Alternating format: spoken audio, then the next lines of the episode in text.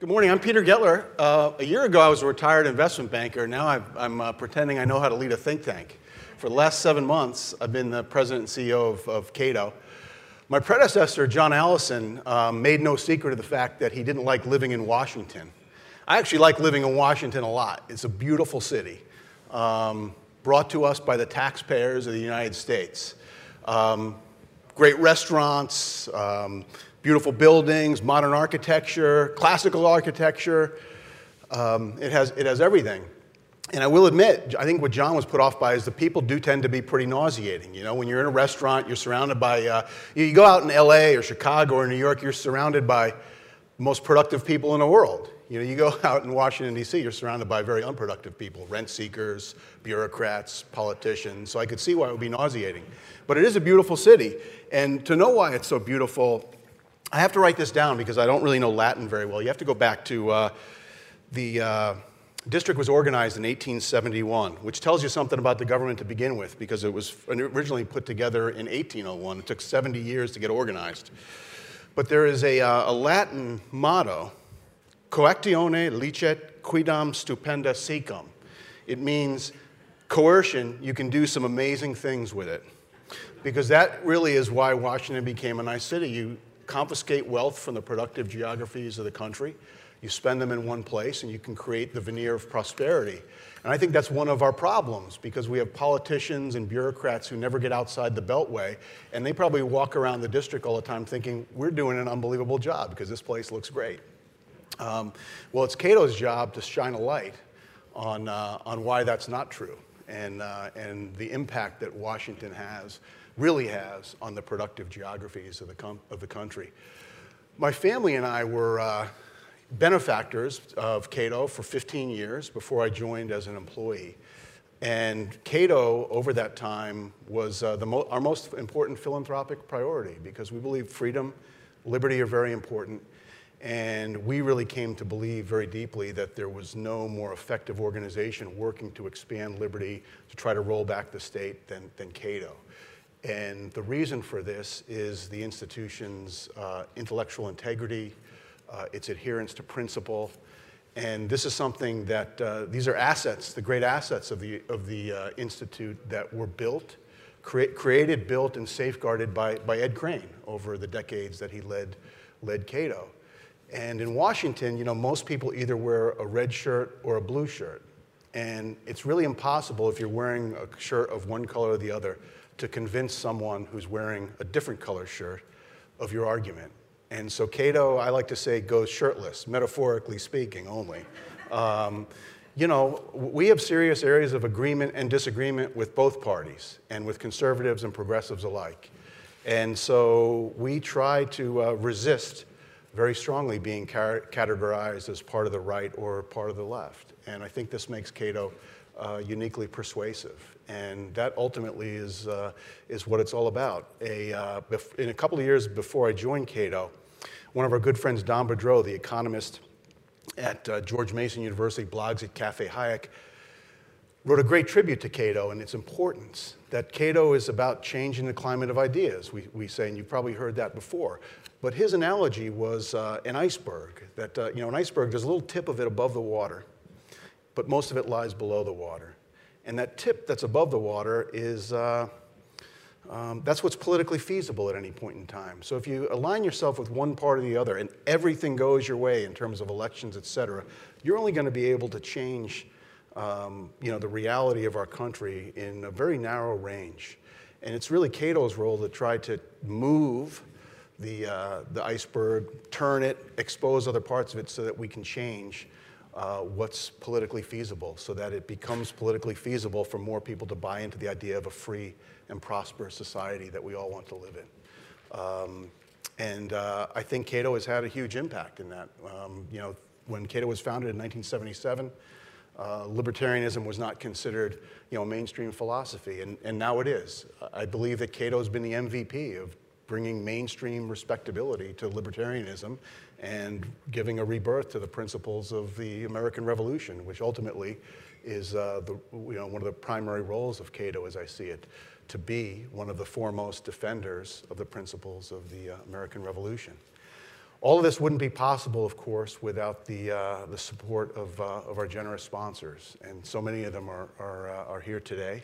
And so many of them I've met in the 7 months that I've been with the Institute, having events like this, but also traveling around the country, having one-on-one meetings with generous contributors to Cato. And you make our work possible. And we're very thankful, both as employees of Cato and also as people who care about seeing our children and grandchildren ultimately living in the free and prosperous society that, that we want them to. And so for that, we're very appreciative. As I've met so many of our sponsors, they really are an extraordinary group of people. We have one of them here today, Rob Arnott, is going to be our first speaker. And Rob is the author. I'm not going to read his biography. You have it in your folders. But he's the author of over 100 articles on investing, finance, financial analysis, been published in a variety of journals, Journal of Portfolio Management, the Financial Analyst Journal. For those of you who aren't familiar with the Journal of Portfolio Management, most of us would have a hard enough time reading an article in the Journal of Portfolio Management, let alone writing one. But in addition to writing these articles, Rob spent nearly 5 years as the editor of the Financial Analyst Journal. He's on the editorial board of the Journal of Portfolio Management and on the product advisory board of both the Chicago Mercantile Exchange and Chicago Board Options Exchange, the CBOE. He's the editor of 3 books on investing and the co-author of the book, The Fundamental Index, A Better Way to Invest. His writing and scholarship have earned him 7 Graham Dodd Scrolls that are given out each year for the best articles in the Financial Analyst Journal. He's also won other awards for his articles and writing on investing and finance. But beyond that, he's an entrepreneur. In 2002, he founded Research Affiliates, where he serves as chairman and CEO. And I think this, you know, his scholarship and his practice as an investment manager, I think, really gives life to what is written in the biography of Rob's efforts to bridge the gap between theory and practice in finance. Worldwide, there are about $175 billion in assets under management using strategies that have been developed by Research Associates. And so I think it's probably not an exaggeration to say that hundreds of thousands and maybe millions of investors, through his writing and the work of Research Affiliates, have benefited from Rob's work. He's going to talk today about, we've heard a lot of discussion about inequality. Thomas Piketty's book, Capital in the 21st Century, has gotten a lot of airtime. It seems to me that there are many fundamental defects to the discussions about inequality. Many of the academic studies on which conclusions are based omit such small effects as taxes, when we live in the most regressive tax system in the world, demographics, the change in the number and size of households that has occurred over a time of supposedly growing inequality and stagnation of middle incomes, and also the role of government in promoting economic and income inequality is largely ignored, and that's something that at Cato we try to spend a lot of time talking about, whether it's the fiat money system or onerous regulation that affects people's ability to rise from lower or middle income levels higher. The centerpiece of, I guess, a lot of Capital in the 21st Century is based on a conceptually sensible relationship between two rates of return that make it sound as if our economy is a doomsday machine, giving rise to ever higher levels of income for the wealthy and growing inequality. And Rob's work, I didn't mention the most prestigious journal which he's been published in, which is the Cato Journal. His talk is actually based on a paper he co-authored in the current edition of the Cato Journal. So without more delay, Rob.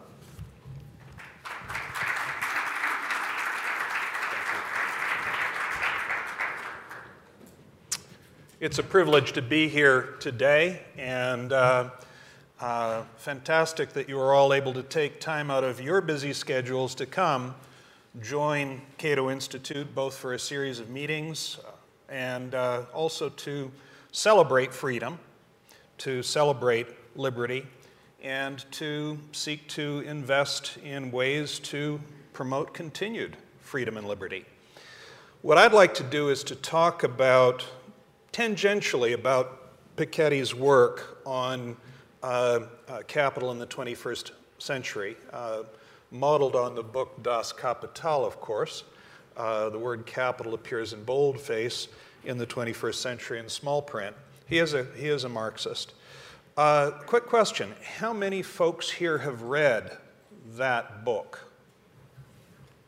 Okay, we've got a half a dozen masochists. How many have actually, how many are familiar with its basic thesis?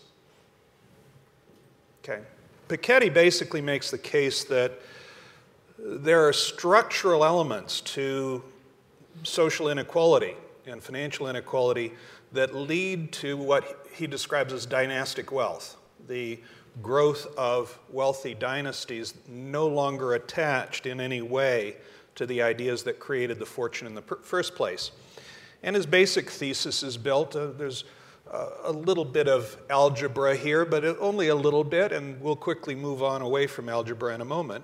One of his points is that alpha, capital's contribution to the national income, is equal to investment returns times the ratio of capital to income. Okay, what does that mean?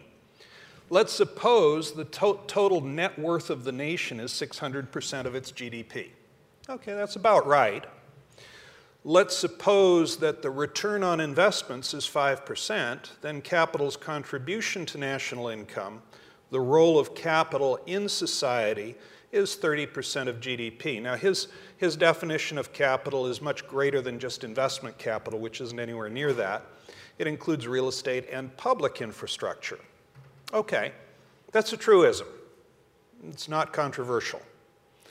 He also says that the ratio of capital to income equals the savings rate over the real economic growth. So if economic growth is 2%, you need 12% savings rate for capital to remain at 600% of GDP. Also a truism, nothing controversial there. A truism on average over time, not in every year. Finally, he points out that return on investment generally is greater than GDP growth, that the growth in the macroeconomy is exceeded by the return on investment capital. That's got to be true in a healthy economy. Most of you are investors. How many of you are going to invest in something that you know has a return lower than economic growth? Show of hands, how many people are excited by that kind of a rate of return? Right. Return in a healthy economy has to be greater than economic growth. He then says, therefore, the rich get rich faster than the economy grows.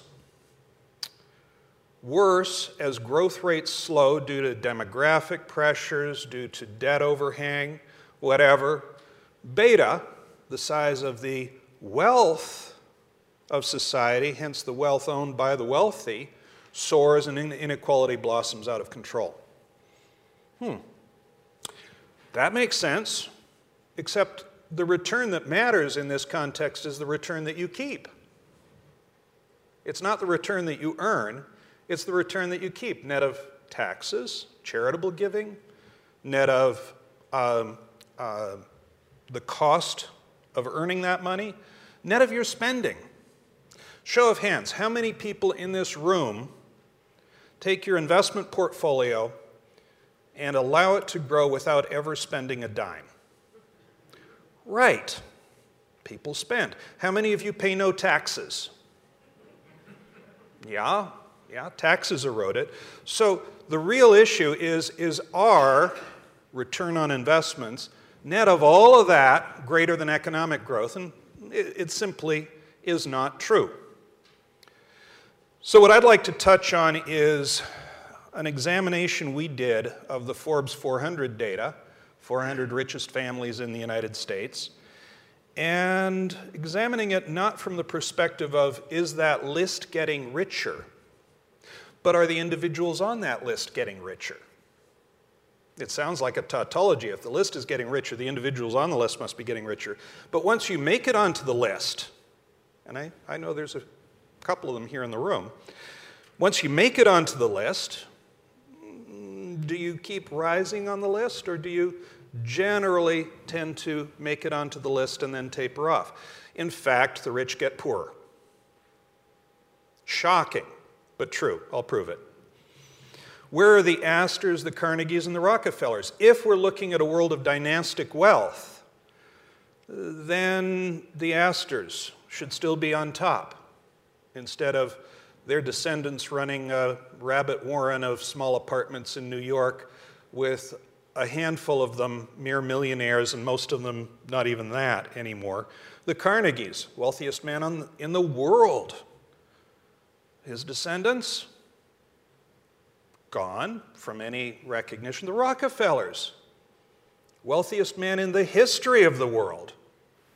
There's one Rockefeller left on the Forbes 400, David Rockefeller, John David Rockefeller's grandson.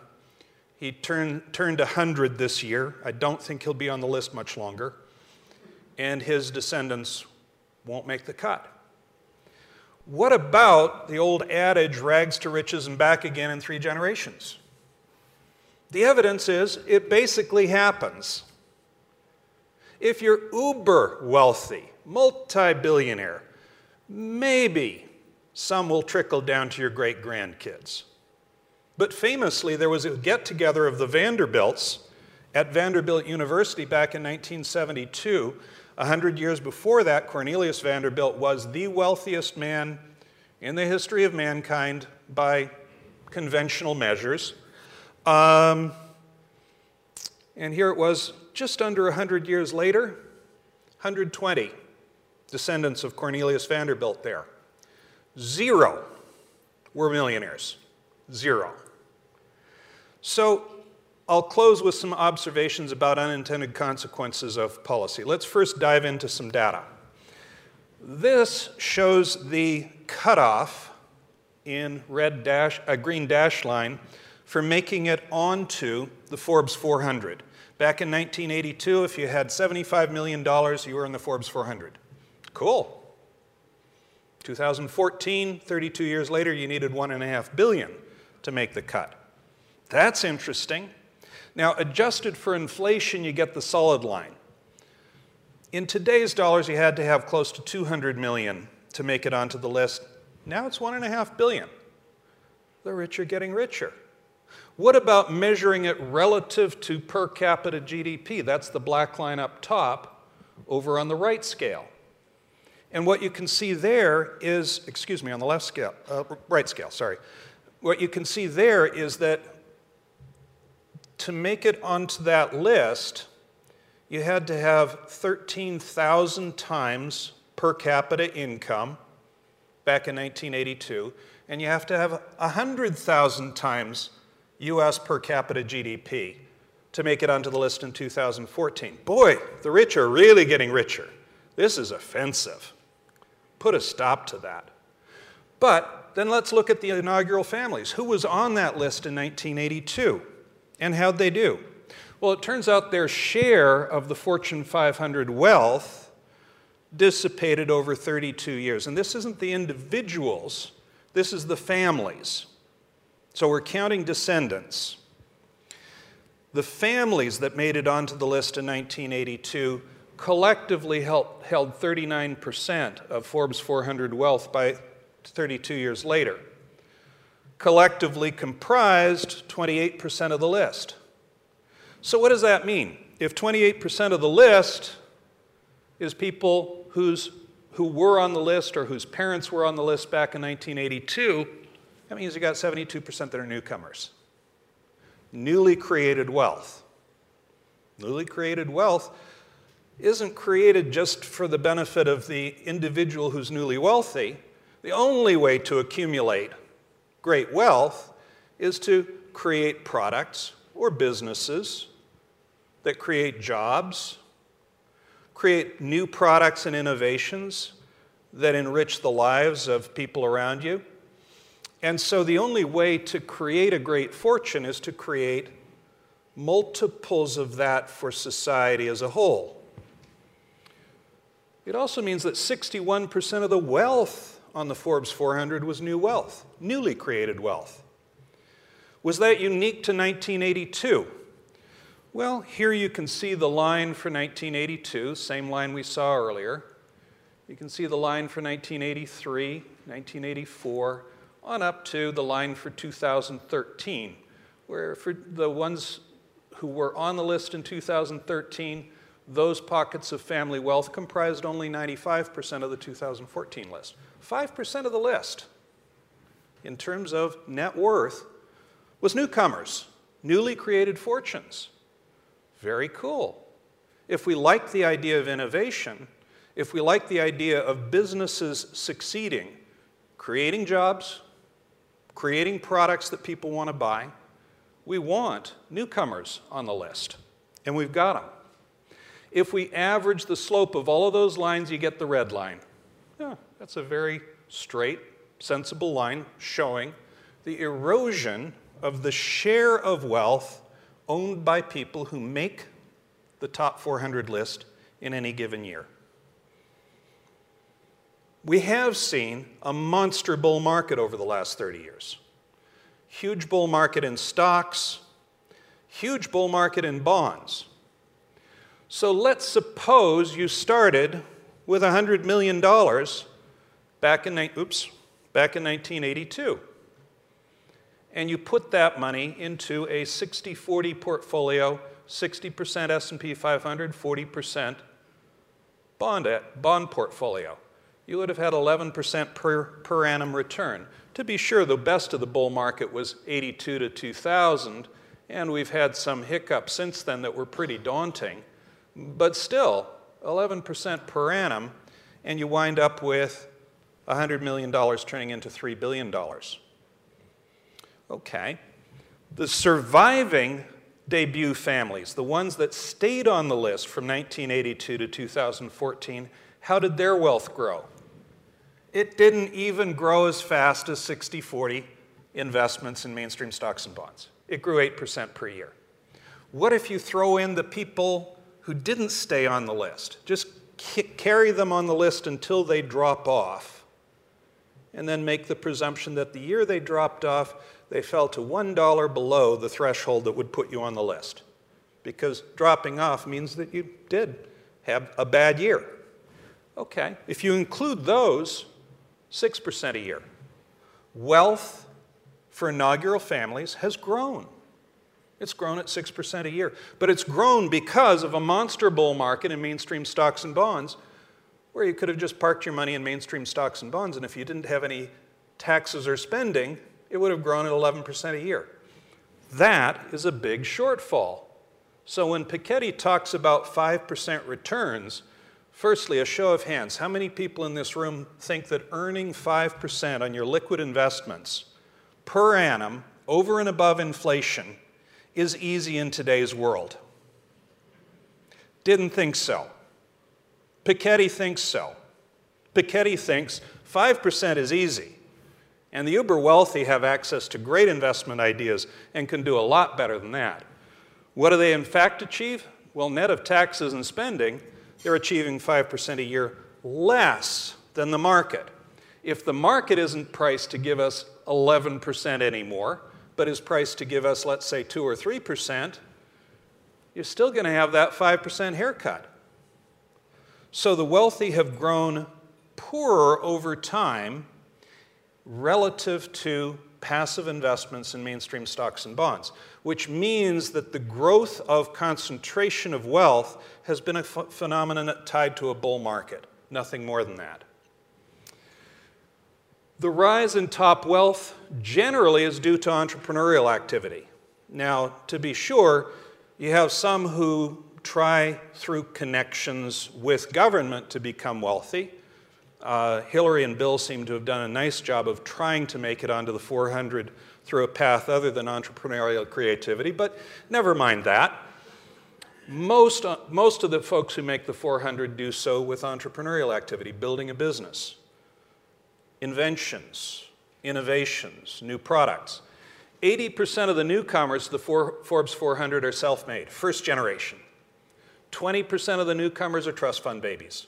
I use the term liberally, meaning that your dad or mom created it, or your granddad or grandmom created it.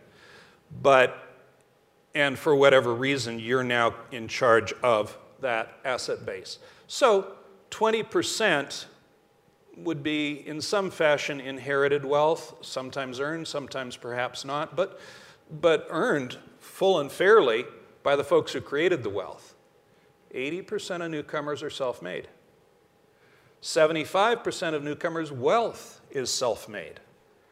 Entrepreneurial fortunes are created with innovation, inventions, establishing big businesses, creating lots of jobs, and then retaining a share of the aggregate wealth that's being created. It's the entrepreneurial reward associated with creating great wealth for society at large. So the rich are collectively getting richer, but the rotation among the wealthy is prodigious. New entrepreneurs are richer than the entrepreneurs of a generation or two ago, and this is partly due to the global bull market. Suppose you have a company that generates $100 million in income. Scenario one, it's priced at a 10 PE ratio. That means the company's value is $1 billion. Scenario two, it's priced at 25 times earnings. It's worth $2.5 billion. Well, 1982, the market was priced cheaper than 10 times. It was about 8 times. 2014, using what's called a Shiller PE ratio, price relative to 10-year averaged earnings, the market was at 25 times. So you had growth in wealth that was an illusion because of rising valuation multiples. The sustainable income that the portfolio produces doesn't go up between scenario one and two. Same company, same income, and an illusion of greater wealth because it takes more money to create the same income. The bull market creates an illusion of wealth concentration. The other observation is that past generations and current generations of hyper-wealthy recycle their old money back into the society. They spend, they fund charities. Charitable giving seems almost a competitive sport. They pay taxes. They divide their money, net of estate taxes, among heirs. And so the wealth dissipates as a share of social wealth and as a share of the wealth held by the elite at a rate of 3 to 6% a year. It means the wealthy have diminishing economic clout that falls in half every 12 to 24 years. Sounds odd. How do you get onto the list in the first place? By creating something wonderful. Staying on the list, that's tough. So let's look back at past generations. Where are the leaders of the past? The DuPonts, extraordinary gunpowder monopoly, they had 25 seats on the Forbes 400 in 1982. 25 of the 400 were DuPonts. One in 1999 was a DuPont, 0 in 2000 and ever since. How can you go from having 25 seats on the Forbes 400 to 0 in just 18 years?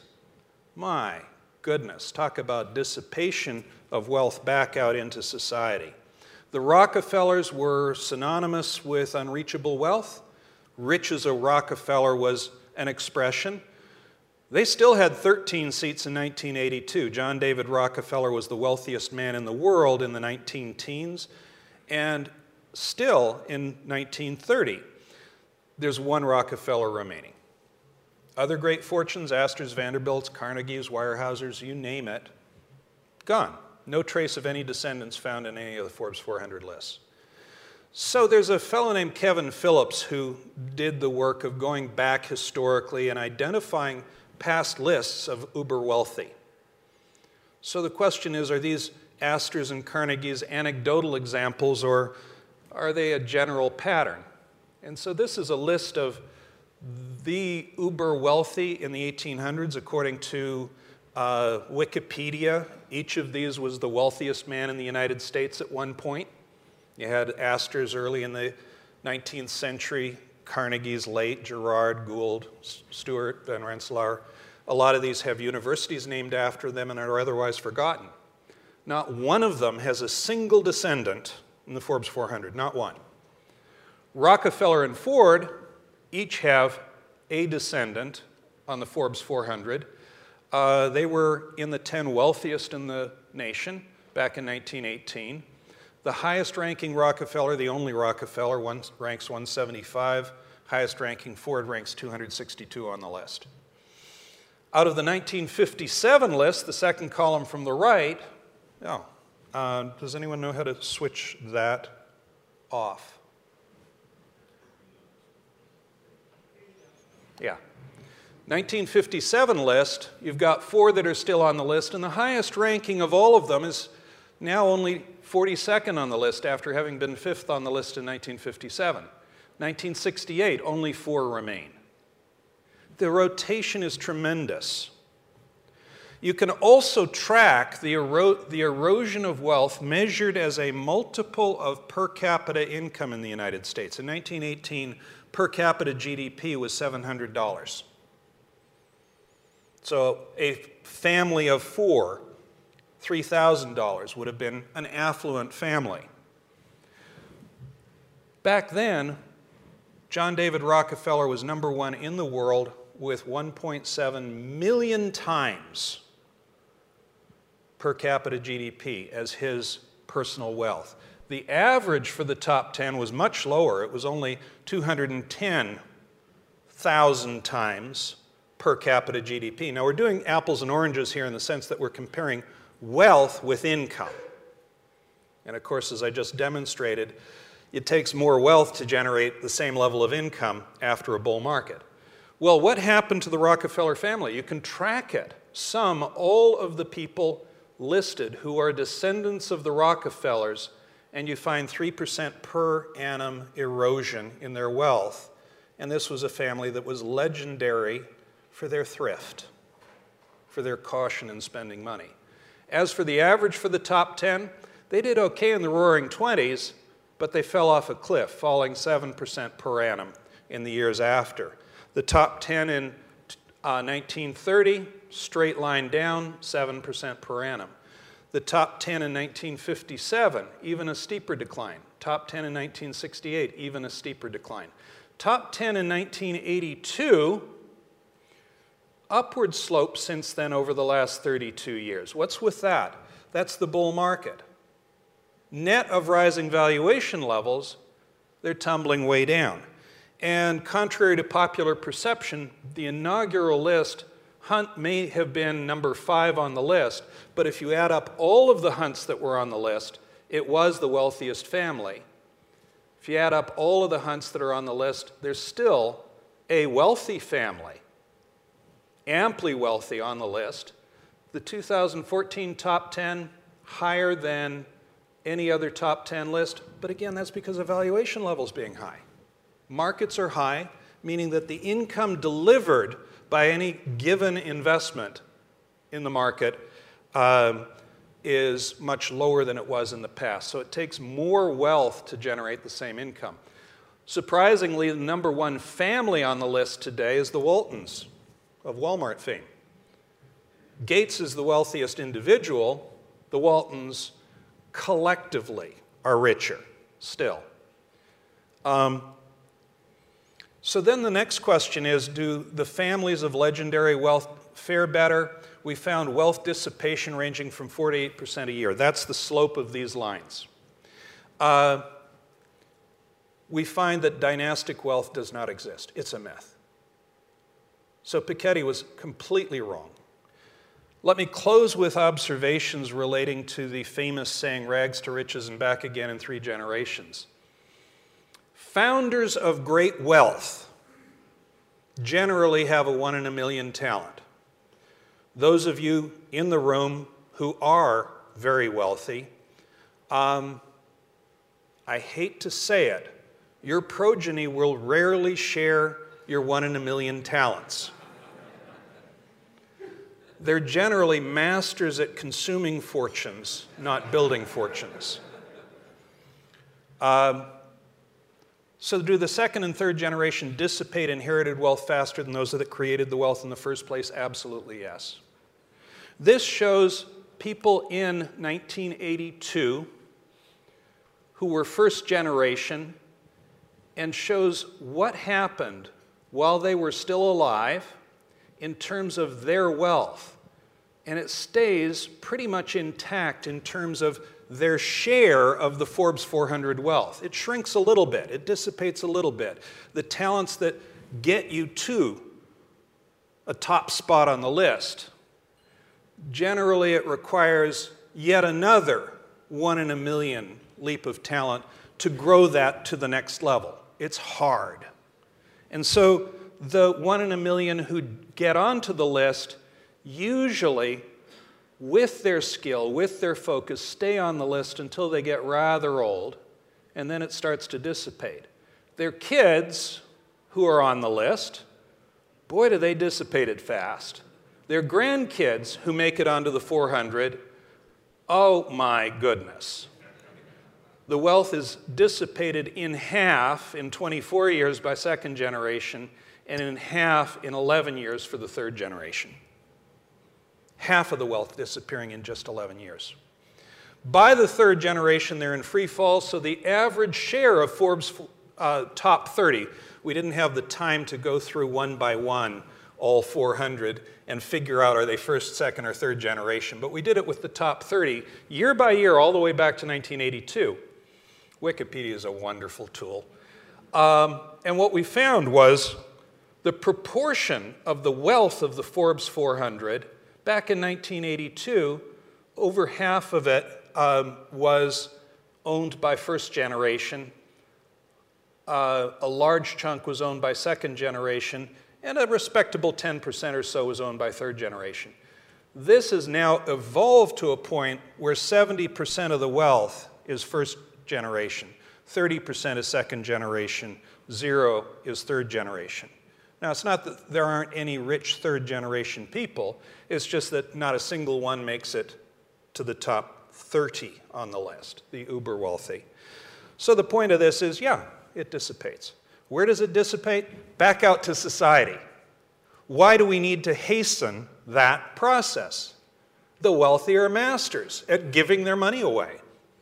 They're masters at spending their money. They're masters at reinvesting some of it in some pretty cool new ideas. Without their reinvestment, venture capital largely wouldn't exist. So most immense pools of wealth are first generation. It's nearly impossible to create first generation wealth without advancing society's wealth by a multiple of the slice that an entrepreneur takes out. They're masters at dissipating their own wealth, and the pace of wealth erosion accelerates with every generation. We have to watch out for unintended consequences. Piketty suggests very high tax rates on income above a certain threshold, which coincidentally happens to be a threshold slightly higher than his income. Okay. Confiscation above his income level. And wealth taxes. You don't need wealth taxes. The wealth gets dissipated reasonably fast already. Do we want to reduce the incentives for entrepreneurs and for innovation? Of course not. Redistribution can cause the wealthy to rethink their spending and giving. Show of hands, and don't be shy. How many folks in this room could write a $1 million check to Cato and not have it bounce? Okay. Yeah. How many of you would think twice about writing that check if you knew that your wealth was going to be confiscated aggressively and quickly? I think the question answers itself. Redistribution can actually slow the process at which the wealthy dissipate their wealth back out into society because of a fear that they can't re-earn it. Show of hands, does anyone know what this is a picture of? Yes? North Korea, you're right. This is South Korea, this is China, this is North Korea.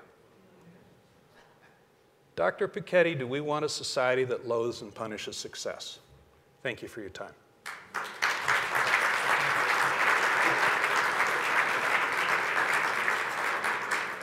Questions? Yes? Out of curiosity, on your analysis of the wealth distribution for the dynastic families, did you guys put calculation into those foundations, charitable foundations, whether they are private foundations or private operating foundations, and calculate in what percentage of that wealth that went into that kind of entity still exists today, what percentage of the total of the family as an aggregate of all of the individuals that have charitable contributions, and what a great contributor to society that is. Yeah. The short answer to your question is no, that didn't occur to us. That's a neat question. Longer answer would be that foundations by their very nature exist to redistribute the wealth back out to society. That's their purpose. So I would view that as part of the dissipation. I would view that as part of charitable giving. When I donate to a cause that matters to me, I like to donate to the endowment, not to the yearly operating budget, because then it's they want it every year. But if you add up all of the foundations in the United States, all of them, I'm highly confident the total value of all foundations in the United States is not $1 trillion. The aggregate wealth of the Forbes 400 is multiple trillions. So that tells me that that element of dissipation is only part of the puzzle and is not as big as a lot of folks might think. In individual cases, it can look huge. But in aggregate, compared to the aggregate size of the economy, it's not. Next question. Yes. Thank you. Your arguments, of course, are quite compelling, perhaps somewhat intuitive to people in the room, although who may also ask the question, so what if the rich are getting richer? If they got it honestly and absence of coercion and government assistance. But my question is, has this been out long enough, and has there been pushback by those who support Piketty and support policies based on his arguments, and what have those counter-arguments been? Short answer is some of the arguments we make have been made before, but not in as systematic or thorough or documented a fashion. Piketty, in his book, anticipated this criticism and was dismissive of the Forbes 400, saying that you could use the Forbes 400 to suggest that there's rotation, but the Forbes 400 is an incomplete list because the wealthy hide their money. Okay, fair enough. But once you're discovered, once you're on the list, can the people at Forbes track you? Are they going to look for you the next year? Of course they will. Can they track your wealth? With a lot of uncertainty and a lot of inexactitude, of course they can. And so the dissipation, once you're on the list, is measurable. Your initial point is, I think, a very legitimate one. What the heck is wrong with wealth being accumulated by those who create wonderful things for society? Do we really want to bring that to a stop? Of course not. Does Piketty? Yeah, but he's an outlier. So short answer to your question is it came out in this current issue. No, we haven't had a lot of pushback, but we've seen similar arguments raised by others in a less thorough way, and the retort generally is, well, there's something wrong with the data. Okay, give me a break. Point out a wealthy Astor. Point out a wealthy Carnegie. It gets dissipated. It gets recycled back out into society. Those of us who are affluent do that just as a natural course of things. Nothing wrong with it. Yes? Let's take a far-fetched concept. Let's say they take our government takes Social Security and creates individual accounts for everybody. And they put the same 12.42% in that account. And that account is each individual person. And I figured out over a period of time, 40 years, life expected to retirement, that the median would have $600,000 in that account if you had 4% return on your money. Yep. If you had 6%, it would be $1 million. 8%, you'd have, I think it's $3 million. If we did that, and all these people on Social Security didn't have nothing in their account like today, how would that affect this dynastic wealth? I'm not sure it would. I think that if we, I like the idea of privatizing retirement programs. It's not going to happen because folks in power want to control the money. They want that money under their control.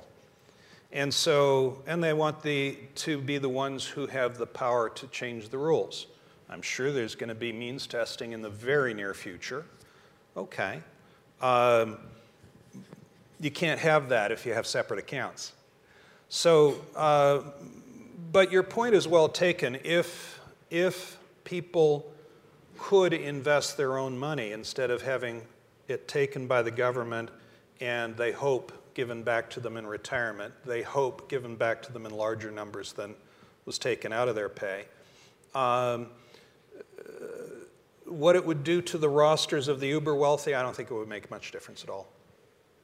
There was another question over here. Yeah. Microphone's about to get to you. Tell me, please,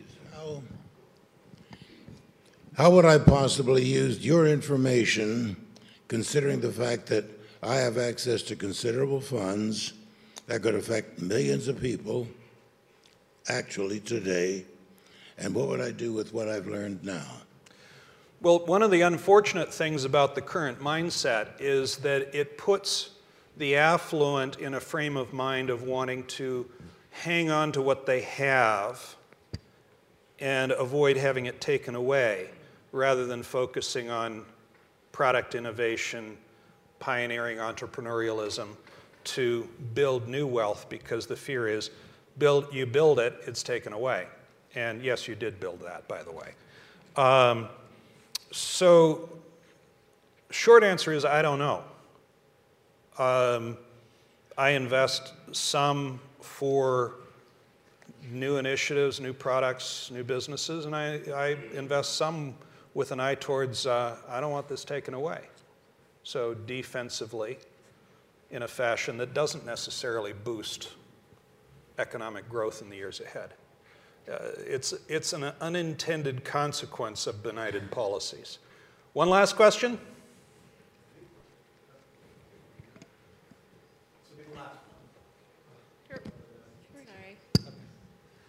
There is a remarkable statement you made here, to be careful about accelerating the already rapid process of voluntary wealth redistribution.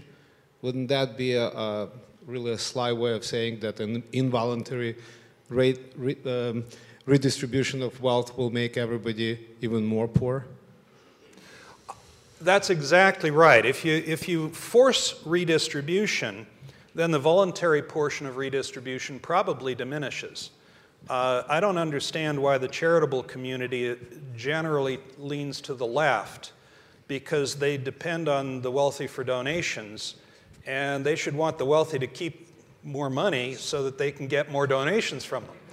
But never mind that. The point of that observation is very simply that if you try to accelerate the redistribution, the affluent are likely to be much more cautious about how fast they give away money, how fast they spend money. And so the recycling of their wealth back into society might actually slow down instead of speeding up. The only difference is it goes under the control of government, which may be the point of those who want that redistribution. Thank you for your time. Rob, thanks so much. That was great. Thanks. I appreciate it. Thank you. Rob, thanks so much. That was a great presentation. Next, we're going to hear from Ian Vasquez, a longtime member of the Cato policy staff and the director of Cato's Center for Global Liberty and Prosperity.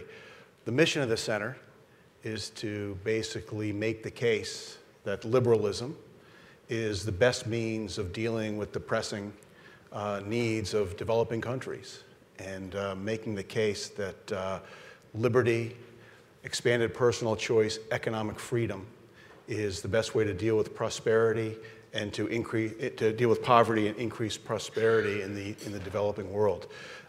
Ian and his team have been instrumental in making the case, and I think establishing the now conventional wisdom of the very strong correlation between freedom and prosperity.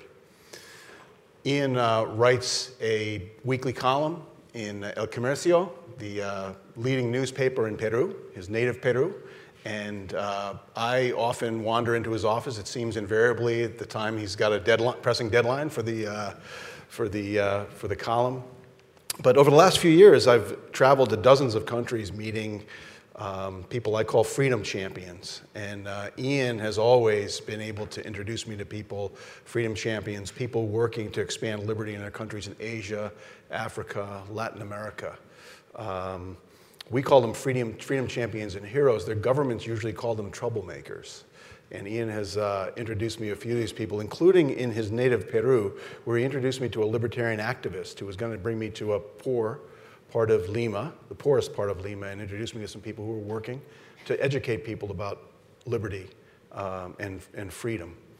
And instead, they asked if I wanted to join a protest march against military conscription. So I said that I would. And I emailed one of my best friends, very excited that I was participating in this event, and he emailed me back, "Let me know if you need me to wire you bail money." And I said, "This is, you know, that's ridiculous. It's just going to be a demonstration." And on the last day of my trip, I was meeting with a libertarian who works educating people in one of the most far-left areas of Peru. And I told him the story about participating in this this demonstration, and he told me that, "Oh, well, you're very lucky because in Peru it's illegal for foreigners to participate in political demonstrations." So I guess the threat of bail money was not too far away. But Ian and I have known each other for a long time. He has many troublemakers on his staff, including people who are not well liked by Putin, by Xi, Rafael Correa in Ecuador, et cetera. So Ian.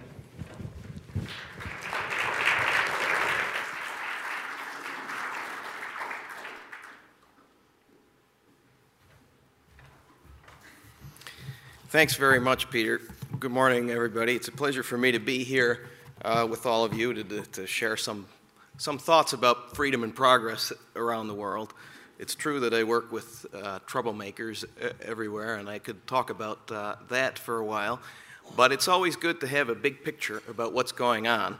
And I've been traveling between the developing world and the developed world all my life, and anybody who has done so, certainly anybody who has done so since the 1990s, can easily see that in most parts of the world, people's standards of living have increased during this period of time.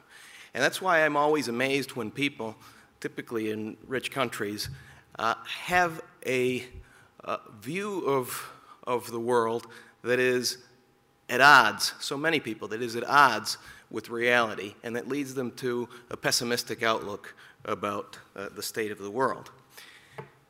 There was a recent poll of Americans, for example, that found that the majority of Americans believed that in the last 20 years, world poverty had doubled.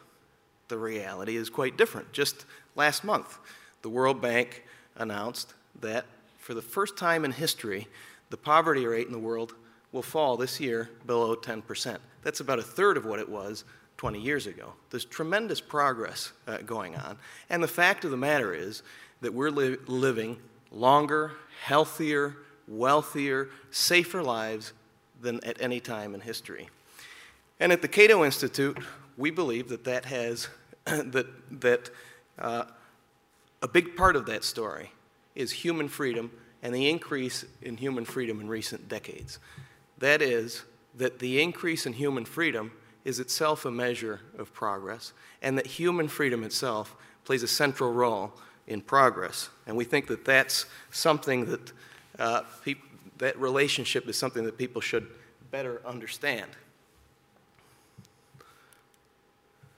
Recently, we published an index of human freedom index with the Fraser Institute in Canada and the Liberales Institute in Germany, which measures economic, personal, and civil freedoms around the world. It's the first time anything of this sort, certainly anything as comprehensive as this, has ever been done. Now, everybody from the Pope to Hugo Chavez to George Bush has their own definition of freedom, and they all claim to be promoting freedom. ISIS is claiming to promote freedom. We define freedom as the absence of coercive constraint. The idea that you're free to lead your life however you choose, as long as you don't violate the equal rights of others. And in this discussion about freedom and progress around the world, I like to cite this historical fact, which is that progress is a very recent phenomenon. For most of human history, economic growth was zero or virtually stagnant. People didn't even think about the idea of progress until recently, certainly not in the way that we think about it today.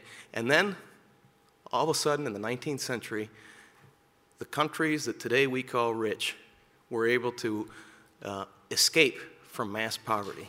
And you see this explosion of wealth that began in Europe, spread to the United States, Canada, and some offshoots, and over time to other parts of the world. This process accelerated recently with globalization, so that in 1820, almost the entire population of the world lived in utter poverty, $1 a day or less, maybe about 80–85% of the world. Today, as I say, that's under 10%. This is tremendous progress. That explosion of wealth did not occur by accident. It happened in Europe in the context of a respect for private property, a respect for contracts, competition in economic policy, and even competition of policies. This is the so-called European miracle that then spread to the rest of the world. And it's something that today we would call economic freedom. And in fact, at the Cato Institute, we've worked with the Fraser Institute on a project that they've led on economic freedom for a long time, and economic freedom makes up half of our index on human freedom. And by economic freedom, what we mean is that there exists economic freedom when there is competition, when there's voluntary exchange, when there's freedom to choose, and when there's protection of people and their property. And we measure 42 different variables in countries around the world in those categories, ranging from the size of government to regulation.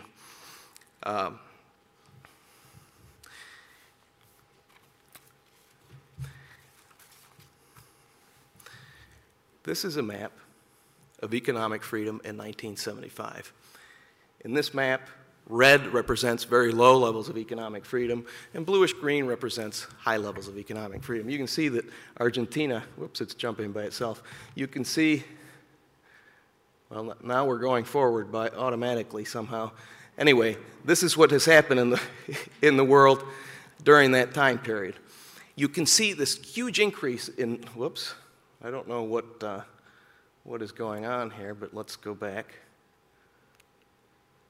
All right, let's just stay there.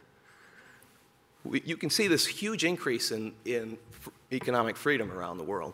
You see countries like Chile in blue, Estonia. These are success stories. They've become some of the freest countries economically in the world, and clearly become success stories. Now, I want to talk about why economic freedom is important, but before I do so, I wanted you to keep in mind where the United States ranks on this list. It ranks 16th. Now, for decades, the United States was always at the top of the leagues, ranking in second or third place. But beginning at around the year 2000, it started a long-term decline so that it is at the 16th place today. Keep that in mind as we talk about the importance of economic freedom. The first thing that we found is that there's a very strong relationship between economic freedom and prosperity. Well, this might not surprise most of you in this room, and frankly, it didn't surprise us. People from the time of Adam Smith, and economists from the time of Adam Smith and so on, have been talking about this relationship. This is the first time, though, that this kind of empirical exercise, had been done so systematically, and that's very helpful. What's impressive, though, is that apparently small changes in economic freedom make big differences in outcomes. You can see that the most free countries, divided by quartiles, have income levels that are about twice as much as the next set of free countries. And this is something that countries around the world, like China and India, have been finding out. Those two countries, for example, have increased their level of economic freedom by 2 points on a 10-point scale and have managed to have high growth between 8% and 10% for decades. China alone has been able to pull 600 million people out of poverty as a result. This is unprecedented in world history, both in its scope and in the speed at which it was done. The fact that the two most populous countries in the world have had such high growth because of an increase in economic freedom means that global inequality, which had been increasing for centuries, in this era of globalization has begun to decrease.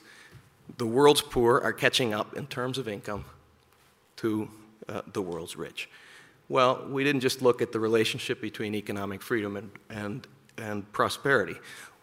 Economic freedom is unambiguously good for the poor.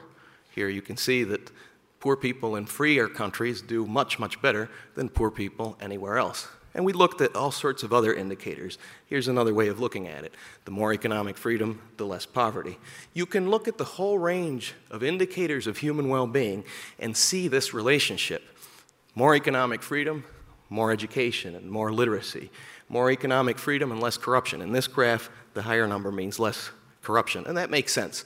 If the state intervenes more, if there's more regulations, that opens the door for corruption and so on. We also found that there's a strong relationship between economic freedom and other freedoms, political and civil freedoms. That too makes sense because, as someone once said, the control of the economy, the control of economics is the control of life itself. If a government can control economic decisions, it can control other freedoms, it can control where you work, your own personal decisions, and so on. And that's why authoritarian governments choose so often to repress their economies. We've seen this pattern of authoritarian governments all around the world increasing economic freedom when they have to, as happened in Chile, as is happening in China. And as they have done so, in country after country, other freedoms have followed. You see that Chile, for example, has transitioned from an authoritarian state to a country where there's democracy and full civil freedoms. It's one of the freest countries in the world. I put Venezuela up there because oftentimes people consider democracies to be guarantors of freedom, and that's not necessarily true. Venezuela is a good point.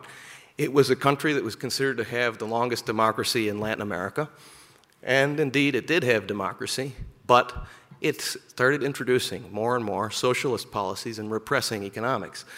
Now, economic freedom. Now, when Hugo Chavez came in, he was just a continuation of that policy, but at a more accelerated rate. And today, of course, there is it is a full-fledged authoritarian state. Now, a few years ago, we published a book where the scholar who looked at this data gathered data from around the world, not on income, but on all sorts of indicators of human well-being, from life expectancy to access to clean drinking water to you name it, to see what has been going on around the world in terms of those indicators. And what he found was this huge increase in human well-being in countries around the world, and especially in developing countries. I'll just give you an example. This is the infant mortality rate in China over the past several decades. It just plummets. But I could show you examples of this of countries around the world with almost any indicator of human well-being. Here's the same indicator for India. Here we go with Africa. Here's Latin America. Countries around the world are achieving huge gains in standard of living within one generation or less, what it took rich countries 100 or more years to achieve. This is enormous progress. And so what's going on is that if you just look at indicators of human well-being between poor countries and rich countries, the poor are catching up to rich countries at a rate that is even faster than what is going on with per capita incomes. What does that mean? It means a couple of things.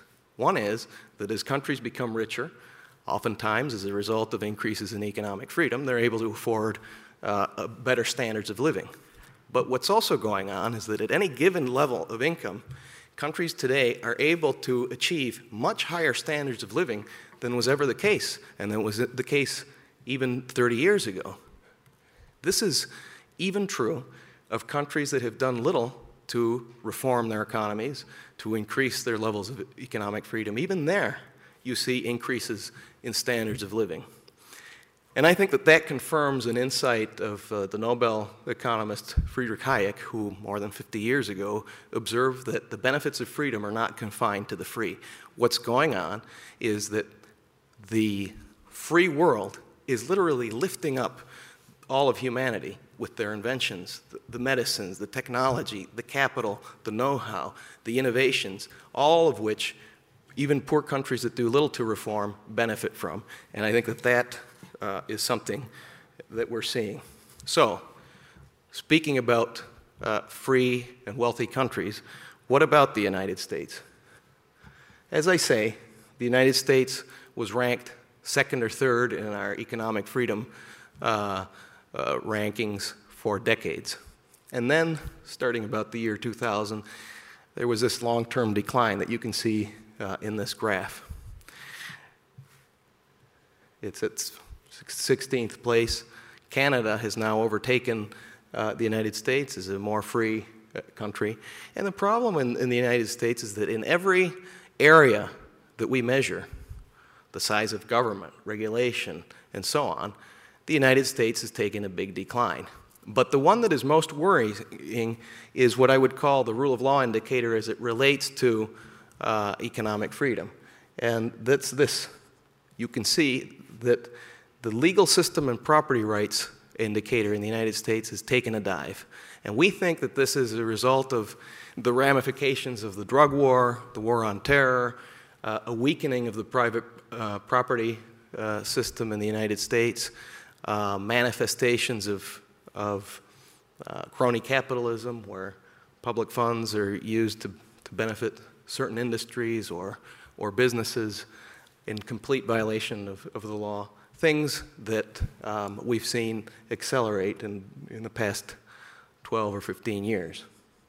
And so this is something that is worrisome because the rule of law really is one of those indicators that is necessary to uphold other freedoms in a country.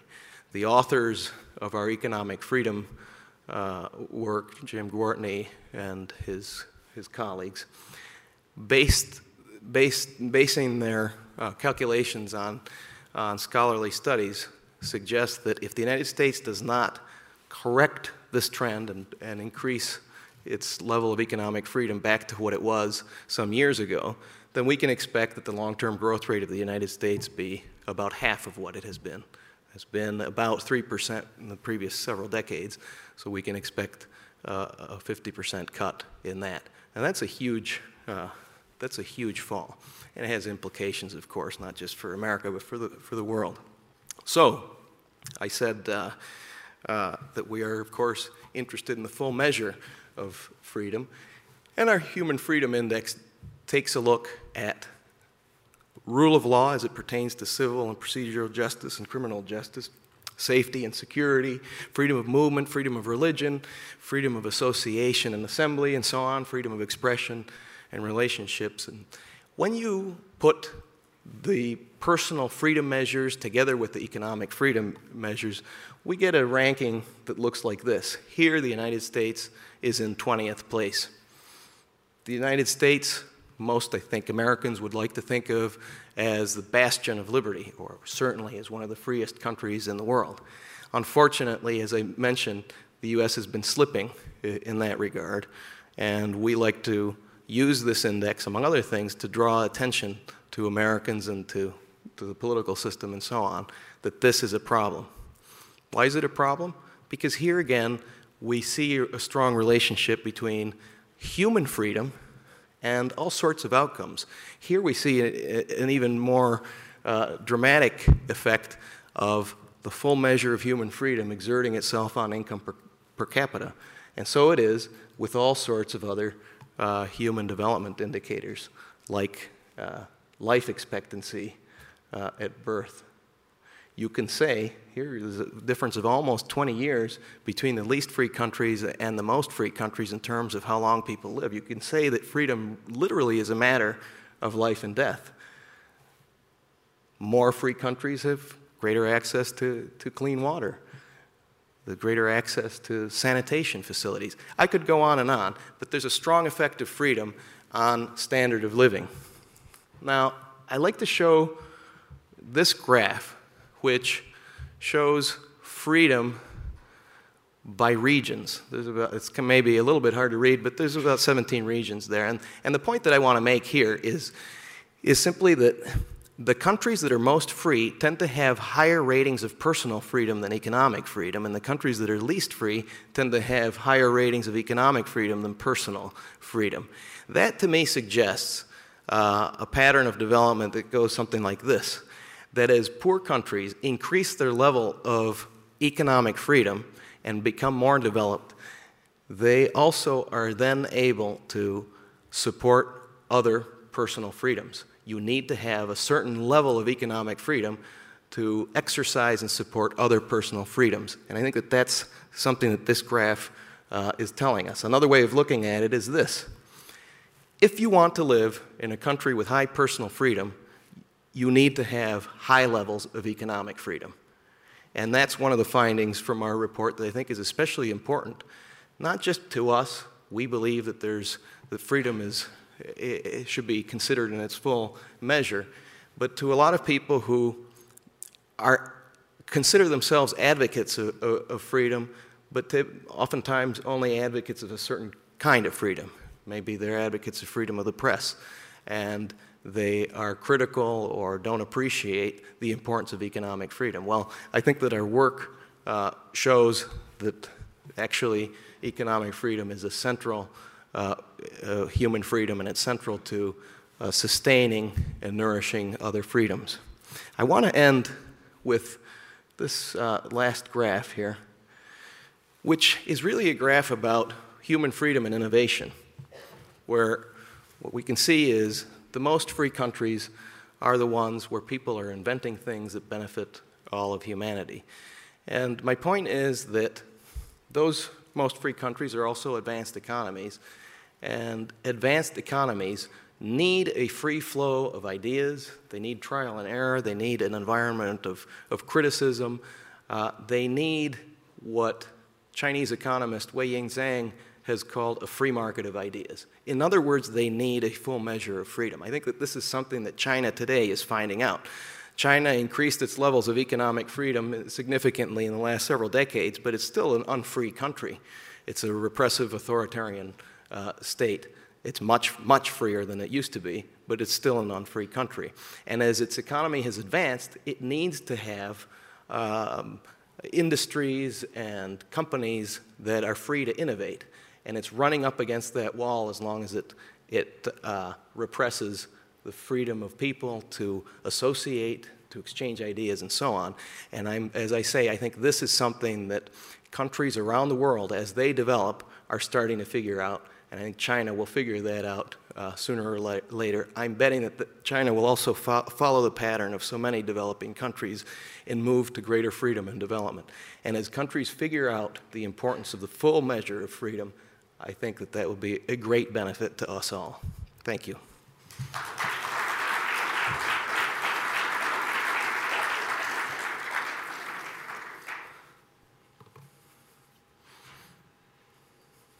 Any questions?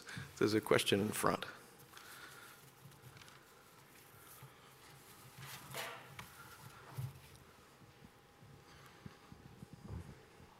I have the charts went by pretty fast. Yes, so, sorry about that. I have an image of Europe, and particularly Northern Europe, as an area where there's a lot of government and a lot of redistribution of wealth. But that I don't think that was reflected in your charts of freedom. Can you comment on that? Yes. We tend to think of Europe as a less free place than the United States. In some cases it is, in some cases it isn't. But Northern Europe, Scandinavian countries, the UK and so on, if you just look at their economies are actually freer than those of the United States in almost every area, except in most cases the level of spending and taxation, which is not insignificant. But the way that we measure economic freedom is that we don't just look at how much a government spends, we look at all sorts of things. Monetary policy, regulations, openness to trade. And in that regard, just looking at Scandinavian countries, for example, the Scandinavian countries are more free than the United States, except in that one area. So that when Bernie Sanders the other day said that his model is Denmark, we said, okay, good, that's a pretty free country, and in terms of business regulations, they're much better than the United States. Some European countries don't have a minimum wage. So it's important, this is one of the benefits of being able to measure freedom. You can point these things out. Now, I do think that for these countries, high levels of taxation are a big problem. And Darren Acemoglu from MIT the other day in the New York Times made a very good observation, which is that in Denmark, because they have high rates of taxation and so on, they discourage the type of entrepreneurial innovation that you see in the United States, which is more favorable to that kind of activity. And as a result, Denmark has a high standard of living because they can benefit from the innovations and the technology that is invented here in the United States. And so they have high levels of taxation to support their welfare state, but they're greatly benefiting from the United States. If the United States were to follow that pattern, they would suffer, as would the rest of the world. So as I say, the free countries in the world are benefiting all of humanity, not just the developing countries, but the so-called developed ones as well. Yes, right there. Just wait for 1 second for the mic. Thank you. Thanks. The one chart you had on human freedom listed China at like 132 or 120. It was very low on the, on the chart, yet the growth rate for China at the opening you suggested was quite rapid. What's the mix there? That's a good question. So if China's freedom, and by the way, its economic freedom is also not that high. It still is a relatively unfree country. So if that's the case, how is it possible that it's grown so much for so long? And the answer to that question is that when you start out from being one of the most repressed economies on the planet, and also being one of the poorest places on the planet, and over a huge area, increase the level of economic freedom in a couple of categories, which is what they've done, freedom to trade, agricultural freedom, and competition policy internally, you can have high growth for a long time. And that's what's going on there. It matters what base you start out with. Now, what China is finding out is that they have to continue to increase their levels of economic freedom if they want to have continued growth. And right now, they're at a juncture. They're not doing it. I think that what's going on in China is the classic dilemma of authoritarians. The Communist Party knows that to the extent that they've liberalized their economy, they've been able to grow, but they've also been losing political control, and they don't want to. So if they crack down politically, they might exert control, but it will reduce economic growth, which is what's going on now, and create social instability, which is not what they want. If they liberalize, they will get more prosperity and growth, but they'll lose political control, which is not what they want. So there's an internal, fierce debate going on in China with the military, with the Communist Party, and so on, about what the right thing is to do. And there actually are very sophisticated Chinese in important parts of society who understand this and are advocating liberalization. But, of course, it's a very complex political system inside of what I think is essentially an ungovernable country. And that's, to me, a good thing because it means that, in my view, that the genie's out of the bottle. They're not going to be able to put this back in. And in the long term, I think China will follow the pattern of so many other countries that liberalized. I think we have time for one more. We have time for... as long as it's a brief question and a brief answer. Well, he had his hand up, I'm sorry, from the beginning, so... Ian, what's the response to the index that you just published? Oh, it's been received pretty nicely, I think. I've gotten nice comments from think tanks and people around the world, some politicians, some opinion leaders, and so on. CNN had a very nice piece when it came out talking about the index, talking about how the United States has fallen on this. And what we expect to do with this index is it's a compilation of empirical data, and it's good for researchers to have. What happened with the work that we've done on economic freedom over the years is that we put out the data, and universities, the World Bank, the IMF, scholars around the world started doing their own research. What's the relationship between economic freedom and inequality? What's the relationship between economic freedom and war? What's the relationship? And generated a huge amount of literature that almost always pointed to a huge benefit of economic freedom, and that economic freedom plays a causal role in a number of really important social outcomes. Nobody has ever compiled an index of human freedom.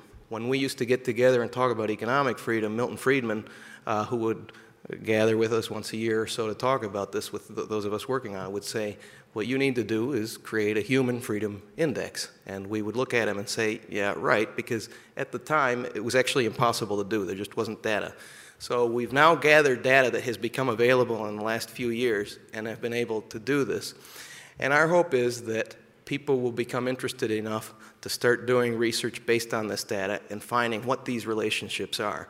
And that's been part of my job, is to get this into the right hands of people and encourage them to do so and promote it in that way. Thank you very much. All right.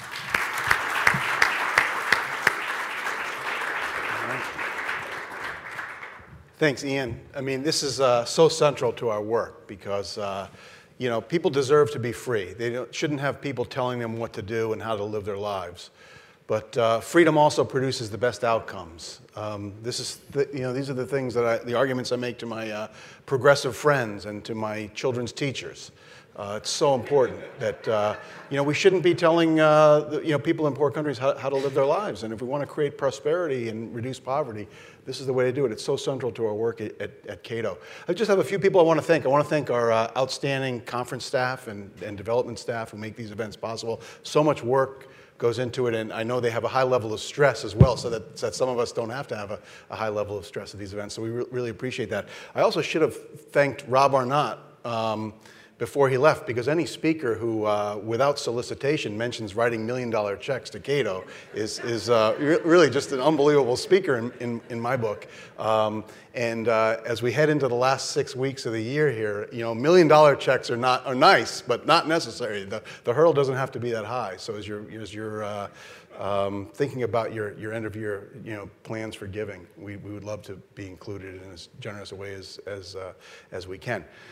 We're going to have a reception. The hotel staff is going to turn this room for us to have lunch. So if everyone could just put your belongings and the pens and pads and things on your chair and just tuck your chair in under the table, and then we're going to, as quickly as we can, move out here to have a drink and keep the conversation going.